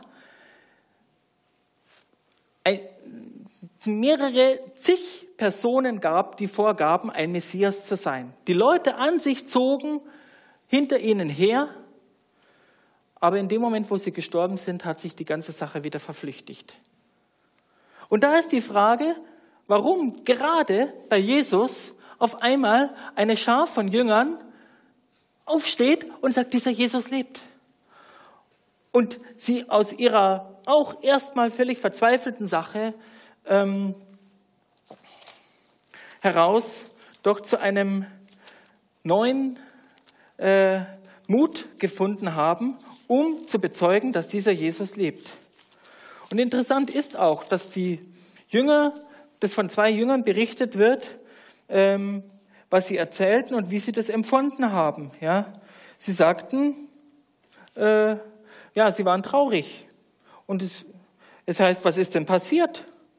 Und sie sagten, bist du der einzige Fremdling in Jerusalem? Sie sprechen zu Jesus. Jesus erschien ihnen als Auferstanden, aber sie haben ihn dort nicht erkannt. Bist du der einzige Fremdling in Jerusalem, der nicht erfahren hat, was dort geschehen ist in diesen Tagen? Was? Sie sagten das mit Jesus, dem Nazarener, der ein Prophet war, mächtig in Tat und Wort vor Gott, dem ganzen Volk, wie ihn unsere obersten Priester und führenden Männer ausgeliefert haben, dass er zum Tod verurteilt und gekreuzigt wurde. Wir aber hofften, er sei der, welcher Jesus erlösen sollte. Ja, bei alledem ist es heute schon der dritte Tag, seitdem dies geschehen ist. Aus dieser nicht gerade sehr frohmachenden Bezeugung dessen, was wir mit Jesus erlebt haben, könnte man meinen, ja, ist auch zu Ende gegangen. Und trotzdem sind sie aufgestanden. Jesus hatte, nachdem Jesus sich ihnen gezeigt hat als auferstandener Jesus und haben ihm bezeugt, dass Jesus lebt. Aber nicht nur die Jünger waren das Thema, auch das Entstehen des christlichen Glaubens. Es entsprach keiner bisherigen Vorstellung, was die Leute hatten, was mit Jesus alles passiert ist. Und doch wurde es im Nachgang verstanden als die konsequente Fortsetzung des Alten Testaments. Aber interessant ist, dass sie zunächst mal das überhaupt nicht einordnen konnten. Aber wir sehen auch, dass eben Auferstehung immer ein Teil der Botschaft war und ein Zentrum der Verkündigung der ersten Christen. Dass sogar die Nachprüfbarkeit all das Teil der Verkündigung war. Sowohl Nachprüfbarkeit anhand des Alten Testamentes, wie es in dem Glaubensbekenntnis heißt, nach den Schriften, so wie es im Alten Testament schon vorangekündigt war, so ist es auch passiert. Nachweisbar, indem man sagen konnte, es gibt genug Augenzeugen, die das bezeugen können. Und später auch, wie zum Beispiel Justin der Märtyrer, der gesagt hat, es gibt auch noch Dokumente am römischen Gerichtshof, ihr könnt hingehen und könnt die Verurteilung von Jesus unter Pontius Pilatus nachlesen. Es ist wirklich so passiert. Das heißt, die Nachprüfbarkeit gehörte immer auch dazu zum Zeugnis der Christen. Die Apostel verstanden sich als Zeugen und später wurde das Evangelium als eine bezeugte Botschaft verstanden. Was meine ich damit? Nun, einen Zeugen befragt man einmal. Und wenn der Zeuge sein Zeugnis abgegeben hat und wenn bestätigt wurde, dass das stimmt, was der Zeuge gesagt hat, dann wird man nicht mehr später nochmal versuchen, dieses Zeugnis in Frage zu stellen. Das ist ein ganz juristisches Prinzip. Wenn heute irgendwo ein Urteil gefällt worden ist und es wurde aufgrund der Indizien als wahr bezeichnet, dann kann man sagen, okay, man kann darauf aufbauen. Das heißt also, die Christen des späten ersten Jahrhunderts, des zweiten Jahrhunderts, des dritten Jahrhunderts, sie haben gesagt, so wie es damals von den Augenzeugen bezeugt wurde, so wie es damals nachgeprüft werden konnte, so glauben wir es auch heute. Also man hat einfach schon sehr früh sich auf dieses Zeugnis dann gestützt, dass man sagt, es ist damals war es nachweisbar, es konnte nachgewiesen werden und man konnte ihm letztlich nicht widerlegen. Und so ist die Entstehung des christlichen Glaubens nur dadurch erklärlich, dass es wirklich einen ganz klaren Glauben an die Auferstehung Jesu gab, den, der für die Leute damals nachweisbar und nachprüfbar war. Gut, ich komme zum letzten, der Inhalt des christlichen Glaubens. Und da komme ich nochmal zurück zu dem, was ich am Anfang gesagt habe. Was mich so ähm, fasziniert hat, war eben auch, dass der christliche Glaube sehr sich darauf beruft, dass es wirklich um Wahrheit geht. Und ich möchte auch hier nochmal aus dem 15. Kapitel vom ersten Korintherbrief etwas zitieren, was Paulus geschrieben hat. Wenn Christus nicht auferstanden ist, so ist unsere Verkündigung vergeblich, vergeblich aber auch euer Glaube. Ich habe das vorhin schon zitiert. Aber jetzt geht an der Stelle weiter. Wir, das heißt wir Apostel, wir Missionare, die jetzt hergehen und euch diese Botschaft bringen, wir werden aber auch als falsche Zeugen Gottes erfunden, weil wir von Gott bezeugt haben, dass er Christus auferweckt hat, während er ihn doch nicht auferweckt hat. Wenn wirklich Tote nicht auferweckt werden. Also was zieht er für eine Schlussfolgerung? Er sagt, wir sind Lügner, weil wir etwas von Gott behaupten, was er gar nicht getan hat. Wenn Gott nicht Jesus auferweckt hat und wir stellen uns hin und behaupten, Gott hat ihn auferweckt, dann machen wir uns zum Lügner, dann machen wir letztlich sogar Gott zum Lügner. Das heißt, wir sind falsche Zeugen Gottes. Und wenn man jetzt, vielleicht kennt ihr noch die zehn Gebote, wir sollen nicht falsch Zeugnis reden.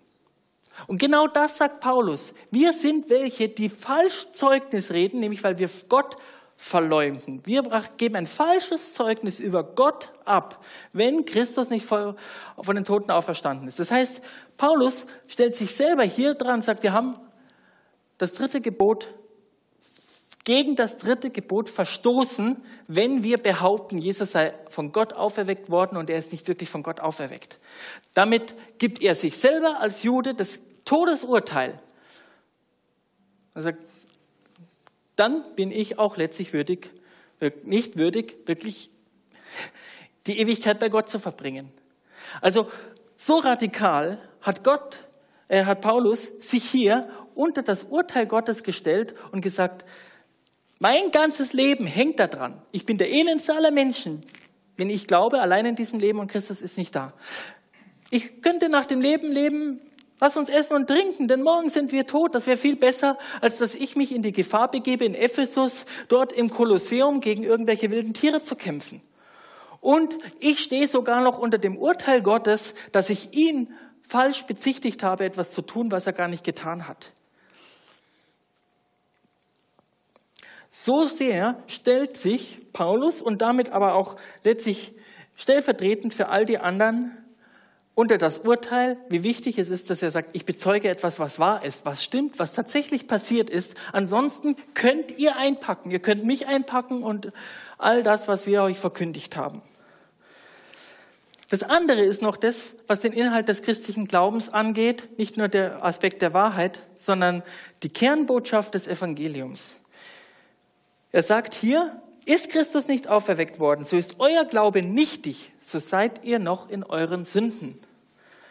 Die Sündenvergebung und die Erlösung steht im Vordergrund des, der christlichen Botschaft. Es geht nicht in erster Linie darum, ein, eine neue Moral zu bringen. Auch das hat Jesus gebracht, ja. Und das ist auch ein ganz entscheidender Aspekt des Evangeliums. Aber das Verständnis ist die Vergebung der Sünden, die Erlösung von der Schuld, die wir vor Gott haben, steht vor dem Einhalten von moralischen Regeln. Und somit wird deutlich, wenn er sagt, wenn Jesus nicht auferstanden ist, so seid ihr noch in euren Sünden. Warum? Allein durch die Auferstehung wurde deutlich, dass Jesus nicht durch, aufgrund seiner eigenen Sünden, sondern für die Sünden der Menschheit gestorben ist. Nur die Auferstehung hat für die Juden, für die Jünger und für alle anderen den endgültigen Beweis geliefert, dass Jesus kein Scharlatan war, sondern dass er wirklich der Erlöser, der Retter der Welt ist. Und das war eine große Botschaft. Wenn ich jetzt die Auferstehung noch hinzugedichtet hätte, dann würde ich sagen, hm, da müsste ich aber ein ganz anderes System bauen. Dann wäre der Glaube ein ganz anderer Inhalt. Vielleicht um zu unterstützen, dass die Reden, die Jesus gehalten hat bezüglich dem moralischen Anspruch, äh, um dem noch mehr Gewicht zu geben. Aber nie und nimmer wären Jünger, die sich diese Geschichte ausgedacht hätten, auf die Idee gekommen, dann plötzlich dieses Verständnis von Erlösung, von Befreiung von Schuld äh, noch hinzuzudichten und dem äh, wirklich dann den, den höchsten Stellenwert auch zu geben. Also das ganze Evangelium, die ganze Botschaft, dass der Mensch wirklich, dass Jesus stellvertretend für die Schuld der Menschen sterben musste und dass durch die Auferstehung Gott sich zu diesem Opfer gestellt hat, das wäre alles hinfällig. Und wenn wir das mal lesen, was verkündigt wurde, von den ersten Aposteln, von den, in, in den Briefen und auch später von den ersten Christen in den ersten Jahrhunderten, dann muss man sagen, das passt überhaupt nicht zusammen, wäre die Auferstehung nicht wirklich passiert. Das andere war eine strikte Ablehnung von Ausbeutung und finanziellem Vorteil aufgrund des Glaubens. Das Ausnützen des Glaubens anderer wird an vielen Stellen des Neuen Testaments abgelehnt und zwar aufs Schärfste verurteilt. In der ersten Generation, das ist später mal viel Schundluder gab und das vielfach das dann auch ausgenutzt wurde, ja. Aber in der ersten Generation war klar, in dem Moment, wo man sich versucht hat, aufgrund des Glaubens finanziellen Vorteil zu verschaffen, ähm, wurde es abgelehnt. Und man hat letztlich solche Leute, die das probiert haben, gesagt, hier, ihr gehört zum Reich des Satans und nicht zum Reich Gottes. Auch dieser moralische Anspruch macht deutlich, es kann keinen finanziellen Vorteil gehabt haben für die Jünger zu behaupten, Jesus wäre auferstanden. Dann die Radikalität des christlichen Glaubens auf Basis von Tatsachen. Wie oft lesen wir im Neuen Testament, weil nun das und das geschehen ist, darum handeln wir so, darum leben wir so, darum denken wir so. Immer wieder eine Rückbesinnung auf Tatsachen, die geschehen sind. Auch das macht deutlich, dass die Radikalität christlichen Handelns nur sich dadurch erklären lässt, dass es auf Tatsachen beruht, die vorher geschehen sind. Und von Anfang an lehnten die Jünger es ab und die Apostel, menschliche Mythen zu verkündigen. Paulus hat gesagt, wir sind nicht gekommen und haben euch irgendwelche menschlichen Mythen verkündigt, irgendwelche menschliche Weisheit. Wir haben nicht versucht, euch irgendwo einzuschleimen. Wir haben nicht versucht, euch zu überreden von irgendwelchen tollen Geschichten. Nein, wir haben euch Christus verkündigt, weil euer Glaube soll nicht beruhen auf das, was wir sagen, sondern auf das, was Jesus getan hat. Auch hier war es immer wieder wichtig, deutlich zu machen, unser Glaube beruht nicht auf irgendwelche Lügenmärchen. Und wir sehen auch noch, dass die Jünger, die Apostel und später auch dann alle anderen zum Glauben gekommenen bereit waren zu sterben. Und interessanterweise nicht im Sinne von einem Märtyrertum, wie wir es heute im Islam kennen, um dadurch vielleicht auch noch mehr Lohn zu bekommen im Himmel, sondern sie waren einfach bereit, weil sie diese Tatsache nicht geleugnet haben, weil sie, weil sie einfach gemerkt, gewusst haben, ja, wir stehen zur Wahrheit und wir lassen uns nicht davon abbringen, etwas zu lügen, etwas äh, nicht davon ähm, abbringen, das, was wir wissen und wovon wir überzeugt sind, äh, wirklich einfach zurückzuhalten oder zurückzunehmen, weil es tatsächlich passiert ist. Also haben wir am Schluss noch den christlichen Glauben in seinen Kerninhalt mit seinem starken moralischen Anspruch auf Wahrheit, mit seinem Kerninhalt des Evangeliums bezüglich der Sündenvergebung, die nur durch die Auferstehung sich erklären lässt, dem Ablehnen von finanziellen Ausbeutung, Radikalität auch, die sich nur auf Tatsachen beruht und der, der Ablehnung von menschlichen Mythen, und letztlich dann der Bereitschaft auch für die Überzeugung, weil sie der Wahrheit entspricht, einzustehen. Nochmal ein letztes Zeugnis, was bis in unsere heutige Zeit hinweg gilt. All dies zeigt, dass ein Glaube an die Auferstehung nicht erst später hinzugedichtet werden konnte, sondern dass es bereits von Anfang an Kern der christlichen Verkündigung war.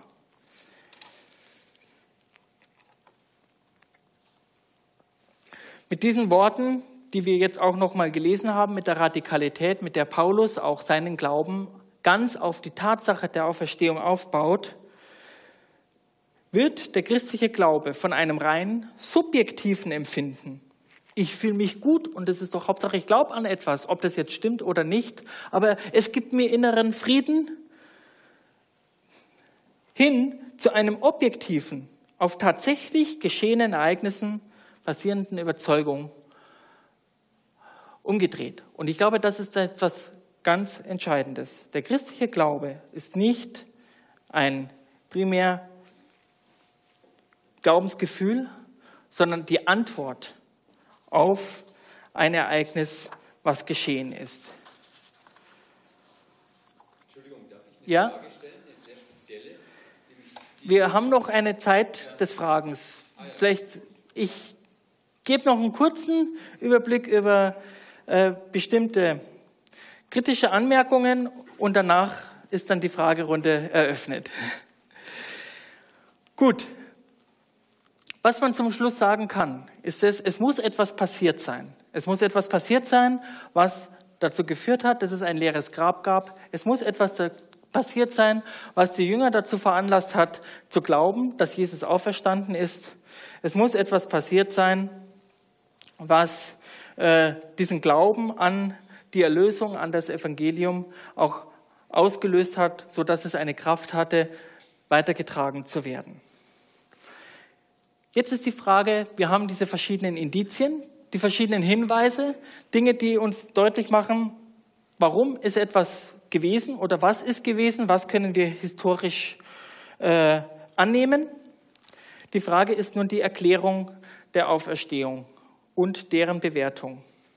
Und ich möchte hier nochmal ein kurzes Prinzip erklären, nämlich wie finde ich jetzt die beste Erklärung zu den ganzen Indizien.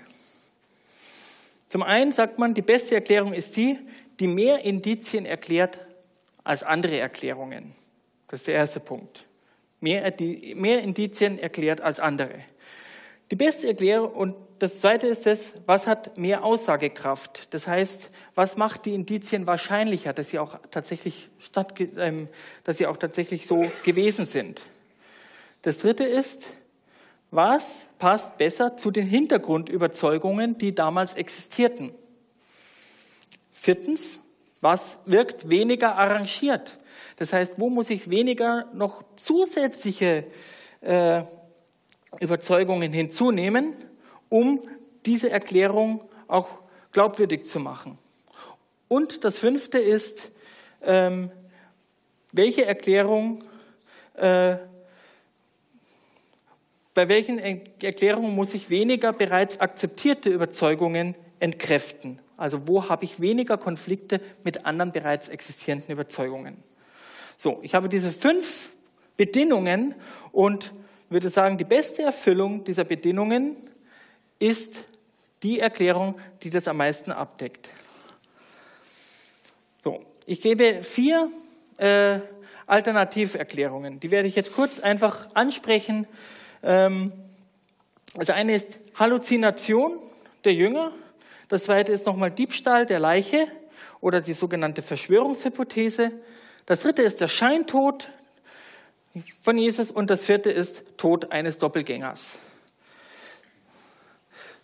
So, wir haben die Halluzination.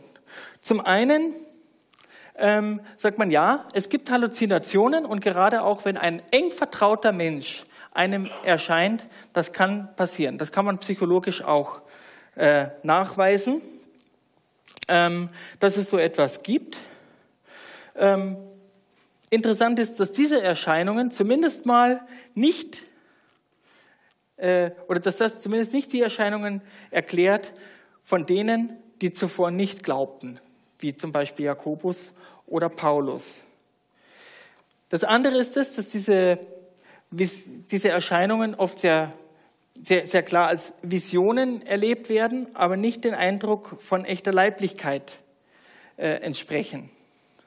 Das Dritte ist es, dass diese Visionen immer auch mit dem bisherigen Denken der Menschen äh, übereinstimmen. Das heißt, Glaubensvorstellungen, ja, da steht ein Mensch, der lebt jetzt danach sowieso, jetzt irgendwie auch äh, in, in dieser Welt, ähm, ist irgendwie noch so vorhanden.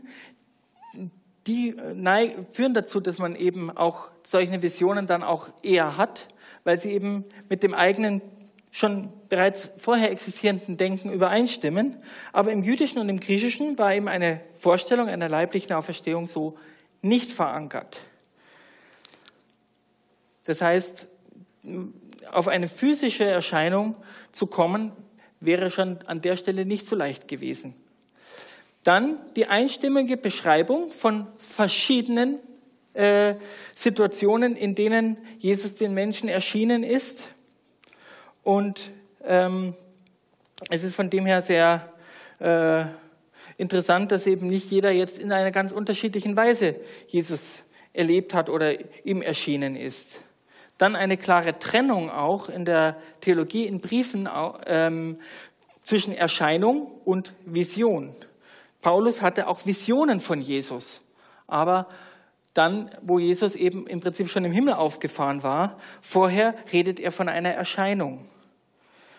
Die Halluzination erklärt nicht das leere Grab, da muss ich andere Erklärungsmodelle dafür finden. Sie erklärt auch nicht die Vorhersagen aus dem Alten Testament und das Bestätigen, dass es nach den Schriften passiert ist und die Halluzinationen mehrerer Menschen gemeinsam an einem Ort und eben aber auch an verschiedenen Orten können dadurch auch nicht erklärt werden. Selbst Massenhalluzinationen, ich gehe jetzt nicht näher darauf ein, aber Massenhalluzinationen finden auch in einer anderen Weise statt, als es da gewesen ist.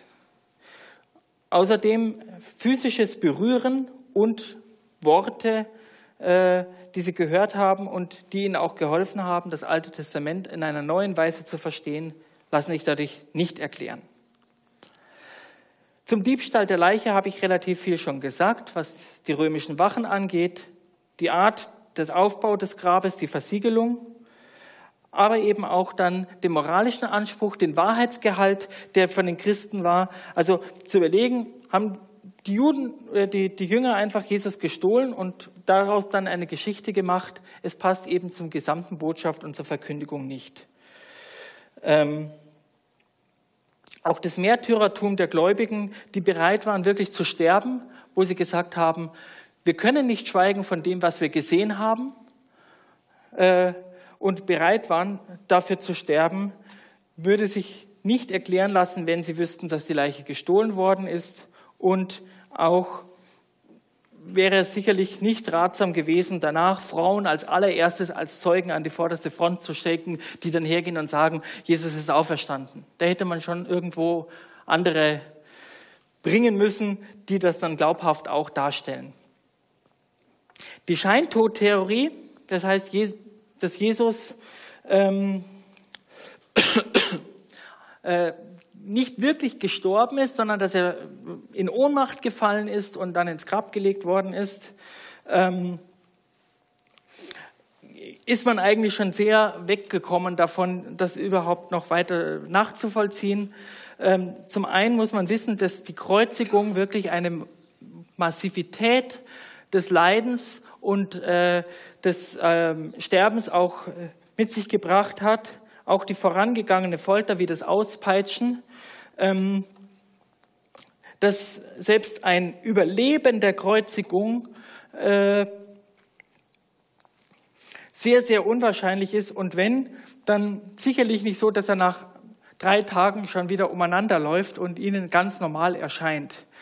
Ähm, es war, glaube ich, Tacitus, der beschrieben hat, er war selber bei drei Kreuzigungen dabei, wo er gebeten hat, doch den Delinquenten nochmal vom Kreuz runterzunehmen. Ähm, alle drei wär, wären dann nach kurzer Zeit trotzdem gestorben. Und ähm, man muss auch noch sehen, dass die Praxis des Einwickelns ins Leintuch war so, dass man den Toten sehr fest umwickelt hat. Danach wurden die Öle drüber gegossen und die Öle hatten eine Substanz, die dazu geführt hat, dass das Leintuch sehr schnell sich zusammenzog und damit fest am Körper klebte. Also die Vorstellung, dass dann jemand, der ausgepeitscht worden ist, mit einer grausamsten Weise, wie es bei Jesus der Fall gewesen ist, ähm, wo 40 Prozent laut historischen Untersuchungen schon bei der, bei der, beim Auspeitschen schon gestorben sind, ähm, dann die Kreuzigung, danach dann ins Grab gelegt worden ist und das Ganze drum gewickelt wurde das irgendwo aufzuwickeln, wo die Haut eigentlich dann dran klebt. Es ist sehr, sehr schwierig, hier deutlich zu machen, dass tatsächlich ein echtes Überleben möglich wäre und vor allem nicht ein Überleben mit einer Erscheinung schon drei Tage danach. Das Überleben wäre auch reiner Zufall gewesen, das heißt auch die Selbstaussagen Jesu, der würde auferstehen, was die Jünger zunächst nicht glaubten.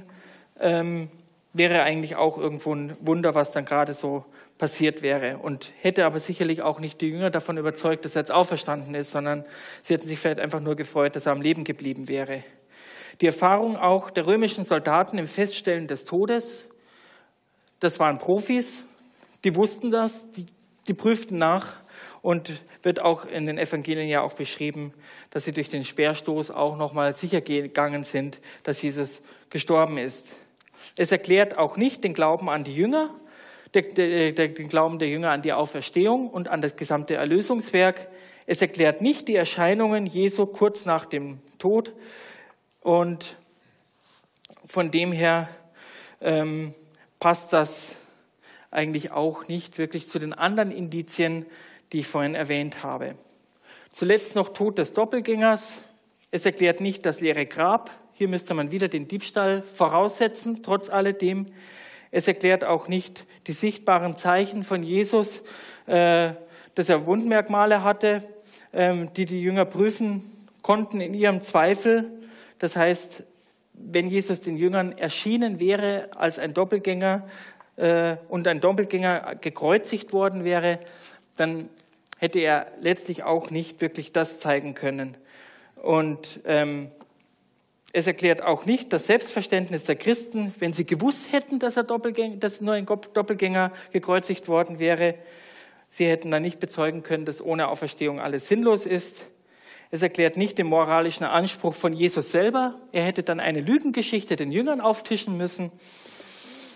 Und somit erklärt es auch nicht das erste Glaubensbekenntnis der Christen, äh, die eben wirklich den Tod Jesu als das Zentrum auch der Erlösung verkündigt hätten. Es wäre dann einfach nur ein, man hätte ihn wahrscheinlich weiter als moralischen Prediger verkündigt, aber nicht als den, der erlöst wurde, der erlöst hat. So. Viel Stoff. Ich hoffe, dass der Kopf noch nicht raucht. Ähm, ich möchte jetzt einfach die Gelegenheit geben, Fragen zu stellen und darf dich, Winfried, bitten, Versteht mich? Ja, jetzt. Ähm, mich würde interessieren, kurz vor seinem Tod hat er noch zu dem einen Mörder nebenan äh, am Kreuz gesagt, noch heute wirst du mit mir im Paradies sein. Und äh, jetzt frage ich mich, wo ist das Paradies? Ist es auf Erden? Ist es irgendwie im Zwischenreich? Ist es im Himmel? Äh, weil er ist erst nach drei Tagen auferstanden. Wo war er dazwischen, zwischen dem Tod und der Auferstehung? Kann man das irgendwie, ja. kann man das irgendwie rekonstruieren oder ähm, ich weiß nicht, oder vermuten oder belegen oder? Ja, also ähm, zum einen, ja, vielen Dank erstmal für die Frage. Äh, es gibt da tatsächlich sehr verschiedene Varianten, wie äh, im Laufe der, der, der, Kirchengeschichte diese Stelle und das Verständnis des Paradieses auch verstanden wurde. Viele gehen davon aus, dass sie sagen, es entspricht einfach dem, dem jüdischen Verständnis. Das heißt, für die Juden war klar, dass ein Mensch nach dem Tod erstmal in ein sogenanntes Totenreich gekommen ist. Das wurde auch als der Schoß Abrahams bezeichnet. Dort dann gewesen ist und gewartet hat auf den jüngsten Tag, an dem dann es tatsächlich eine komplette Auferstehung gibt ähm,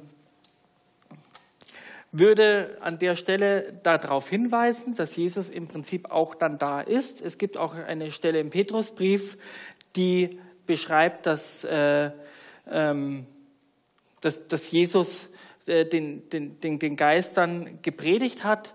Äh, manche meinen, dass er dann eben in der Zeit im Totenreich gewesen ist in diesem jüdischen Totenreich und dort tatsächlich auch sich dann auch dort den Menschen bezeugt hat und danach dann von dort zurückgekehrt ist. Äh, andere sagen, dass Jesus nicht dort gewesen ist, sondern dass er tatsächlich drei Tage tot war, ähm, was, auf, was, was nicht ganz klar war, wo er sich dann wirklich tatsächlich aufgehalten hat. Ähm, ja, Im Paradies. Im, Im Paradies, ja. Äh, Punkt ist hier, dass man tatsächlich auch äh, ähm, diesen, diesen, diesen Vers un unterschiedlich äh, übersetzen kann. Ja, bin zwar auch nicht ganz äh, der Meinung, aber manche sagen zumindest, also vom Griechischen her könnte es tatsächlich so gesagt werden, ich sage dir heute, du wirst mit mir im Paradies sein, aber das ist eigentlich eine sehr kritische und strittige äh, äh, Erklärung. Ähm, das andere wäre, ja, dass es äh, tatsächlich schon irgendwo etwas ist, was schon im Prinzip zur neuen Schöpfung dazugekommen ist, was dann an der Stelle schon existiert hat. Aber äh, interessanterweise wird eigentlich in der Bibel sonst nicht wirklich über diesen Zwischenzustand sehr berichtet. Und deshalb bin ich da auch sehr vorsichtig. Ja? Vielleicht mit Mikrofon, dann können es einfach alle auch hören. Danke. Im Korintherbrief wird das sehr ausführlich berichtet. Also es gibt schon eine Stelle, wo man da unterscheidet, und zwar zwischen der leiblichen Auferstehung und der Seele. Ne? Das muss man trennen. Genau. Und das ist ein Zwischenzustand. Also ein Zwischenreich. Ja, ein Zwischenreich möchte ich nicht sagen, ein Zwischenzustand. Und das wird im Korintherbrief schon beschrieben. Das heißt doch, heute wirst du mit mir noch im Paradies sein. Ja. Ich schätze, dass das im Himmel ist und, äh, von das, und die Seele da in dem Himmel dann zwischen gelagert ist. Sag ich mal. Ja. Also es ist auf jeden Fall das Paradies nicht, ja, danke. Es ist auf jeden Fall nicht auf der Erde. Ja, Aber im Korintherbrief wird das ausführlichst beschrieben. Weiß ich jetzt nicht, aber es gab der zweite Korinther, so um 15. Ne? Im 1. Korinther 15 ist schon das mit der, mit der Auferstehung. Dann, Der ja. Das Arnold der, Fruchtenbaum, der ja ein sehr guter Schriftenausleger ist, von dem habe ich das erste Mal so gelesen, dass der da direkt darauf hinweist, sonst überliest man das vielleicht auch. Ja, also die, die, also die beste Auslegung, sage ich mal, ist die, dass man wirklich von dem jüdischen Verständnis her ausgeht, dass es eben diesen Zwischenraum gibt, wo sich der jetzt örtlich befindet, eigentlich im Prinzip in einer anderen Dimension. Und die Frage war nur die halt, wa- was hat Jesus dort dann gemacht? Ja, das ist dann vielleicht dann oft dann die Frage, hat er dort gepredigt oder nicht? Okay. Ja, Ja, ich möchte äh, auch etwas fragen. Ähm, vor ein paar Zeit, ich glaube m, Anfang letztes Oktober, äh, zwei Professoren in, äh, hier in München äh, hielten einen Vortrag über die Existenz äh, Gottes. Äh, Existen, die Existenz Gottes äh, bezieht auch die Auferstehung von Jesus Christus ein. Das heißt, vielleicht künftig müssen wir müssen, okay, soll, beschäftigen wir getrennt über die Geburt, über das Leben, über äh, der Tod, der Tod des, ähm, von Jesus Christus und äh, dadurch ähm, erweisen ähm, alles. Ja. Also äh, es gibt sehr, sehr viele Aspekte auch noch, dass man sich mit der, mit der Existenz Gottes ähm, also beschäftigen kann, beziehungsweise Nachweise haben kann für die Existenz Gottes. Ist jetzt hier an der Stelle nicht der Punkt. Aber die Auferstehung Jesu ist ein Punkt, der doch deutlich macht, ähm, wenn es die Auferstehung gegeben hat, ist es mit auch ein großer, wesentlicher Beleg dafür, dass es auch einen Gott geben muss, der existiert. Also das wäre jetzt nochmal ein eigenes Thema, aber ähm, auf der anderen Seite, wenn es natürlich einen Gott gibt, der über Leben und Tod herrschen kann, dann ist es natürlich auch ein leichtes für diesen Gott auch jemanden und in erster Linie auch seinen eigenen Sohn aus den Toten aufzuerwecken. Ist- Passt das oder du hast noch eine Ergänzung dazu?